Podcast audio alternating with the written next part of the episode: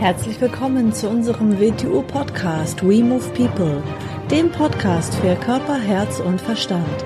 Wir sind Alfred Johannes Neudorfer und Rosa Ferrante Banera und in unserem Podcast beschäftigen wir uns mit den Themen persönliche Weiterentwicklung, Gesundheit, Kampfkunst, Philosophie und Menschsein.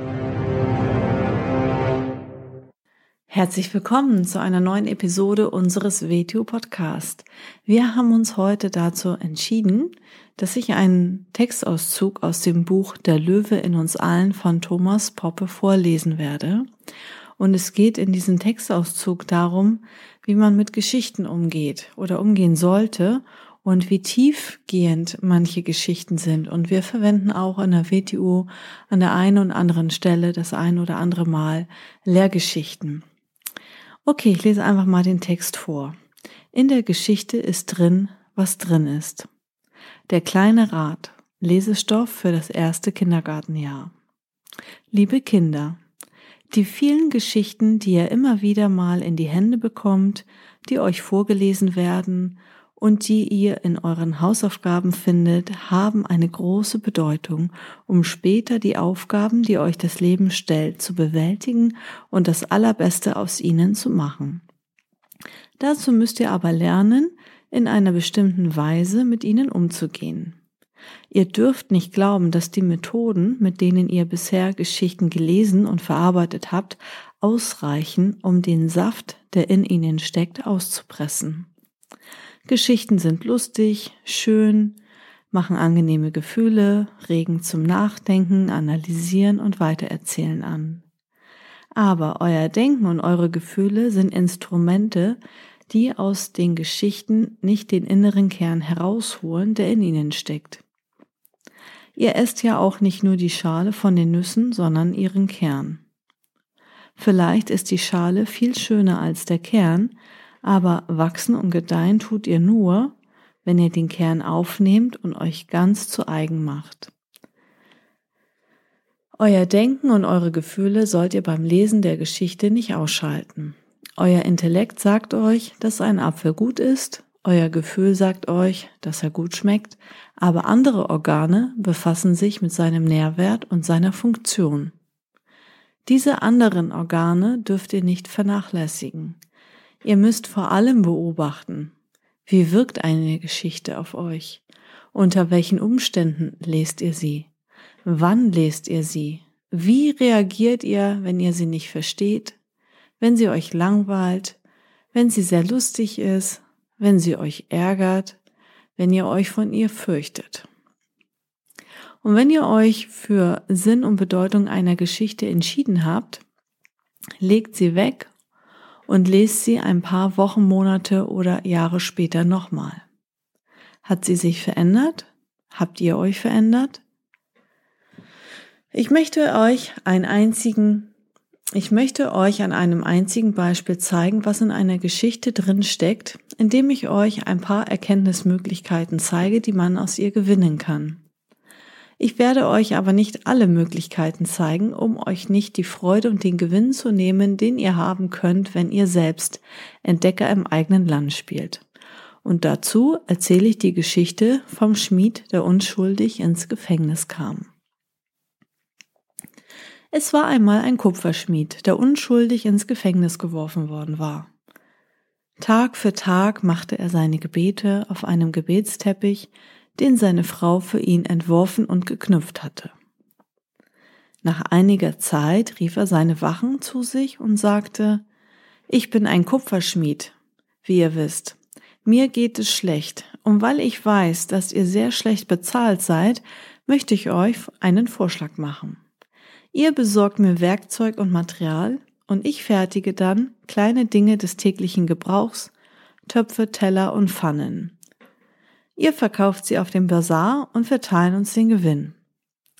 Die Wachen waren einverstanden und einige Zeit lang florierte das Geschäft zur beiderseitigen Zufriedenheit. Eines Morgens wollten die Wachen den Schmied wie immer das Frühstück bringen und fanden die Zellentür offen. Der Kupferschmied war verschwunden. Ein Jahr später stellte sich die Unschuld des Kupferschmiedes heraus und er konnte aus seinem Versteck hervorkommen. Der Mann, der ihn seinerzeit ins Gefängnis gebracht hatte, fragte ihn, wie er es denn geschafft habe zu fliehen. Der Kupferschmied antwortete, das war alles eine Frage von Muster und vom Muster im Muster. Meine Frau ist eine Teppichweberin. Sie hatte den Mann aufgesucht, der das Schloss zu meiner Zellentür hergestellt hatte. Von ihm erhielt sie das Muster, den Plan vom Innersten des Schlosses. Dieses Muster hat sie dann genau in die Stelle des Teppichs eingewebt, auf die ich meinen Kopf fünfmal am Tag zum Beten legte. Ich bin ein Kupferschmied und das Muster wirkte auf mich wie das Innere eines Schlosses. Danach musste ich nur noch die Mitarbeit der Wachen sichern, die mir sämtliche Materialien zur Verfügung stellten, um einen Schlüssel zu fertigen. Das war jetzt die Geschichte. Jetzt geht's weiter im Text. Erst einmal ist euch allen aus früheren Erfahrungen, die ihr im Leben schon gemacht habt, klar, dass sich der Kupferschmied anfangs in einer ähnlichen Situation befindet wie er alle im Augenblick der Geburt. Ohne unseren Willen unschuldig wurden wir in das Gefängnis des Seins geworfen. Die Gitterstäbe und Mauern bilden unsere körperliche Existenz mit all ihren Begrenztheiten und Schwächen, starrem Denken, Vorurteilen, Erziehung und zerstörerischen Gefühls- und Verhaltensautomatismen. Aus dieser Geschichte nun könnte man in Analogie folgende Erkenntnisse ziehen. Ein Entkommen aus dem Gefängnis ist nur möglich, wenn man a. realisiert, dass man in einem Gefängnis steckt, b. die klare, unerschütterliche Absicht fasst zu entkommen und c. wenn man Hilfe von außen erhält. Wer das Gefängnis, in dem er lebt, nicht als solches wahrnimmt, sieht auch keinen Grund zu fliehen. Er verbringt sein Leben höchstens damit, seine Gitterstäbe zu vergolden oder sein Schicksal, in Anführungszeichen, zu bejammern. Die Hilfe, die von außen kommt, muss kompetente Hilfe sein. Gute Absicht allein reicht nicht aus. Auf Seiten des Gefangenen muss es ein Minimum an Fähigkeiten geben, die Anstöße, die Hilfe, die von außen kommt, konstruktiv zu deuten und auf der Basis eigener Kompetenz in ein erfolgversprechendes Fluchtkonzept zu verwandeln. Das Innere des Schlosses, eine spezifische Bauart und Eigenart muss bekannt sein, bevor man den Schlüssel fertigen kann.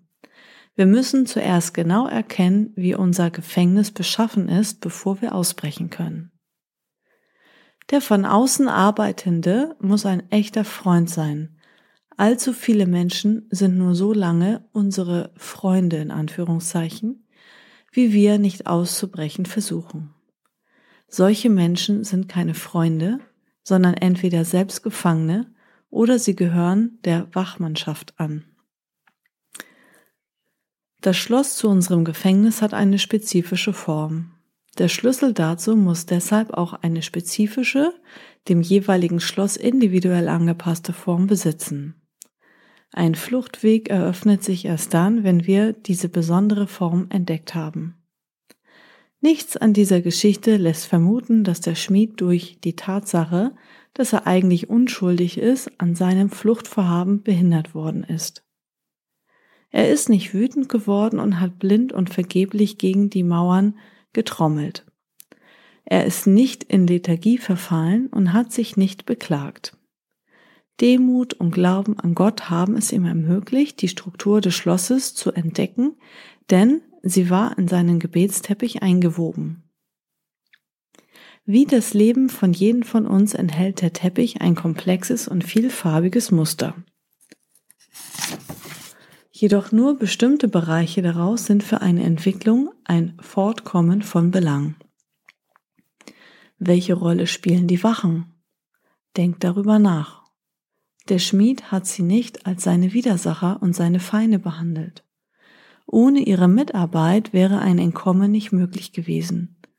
Und wer sind diese Wachen? Der Schmied musste sich erst tief hinunterbeugen, bevor die Freiheit winkte. Geduld spielt eine wichtige Rolle, denn wäre der Schmied aus seinem Versteck hervorgekommen, bevor seine Unschuld festgestellt war, wäre er wieder ins Gefängnis gesteckt worden.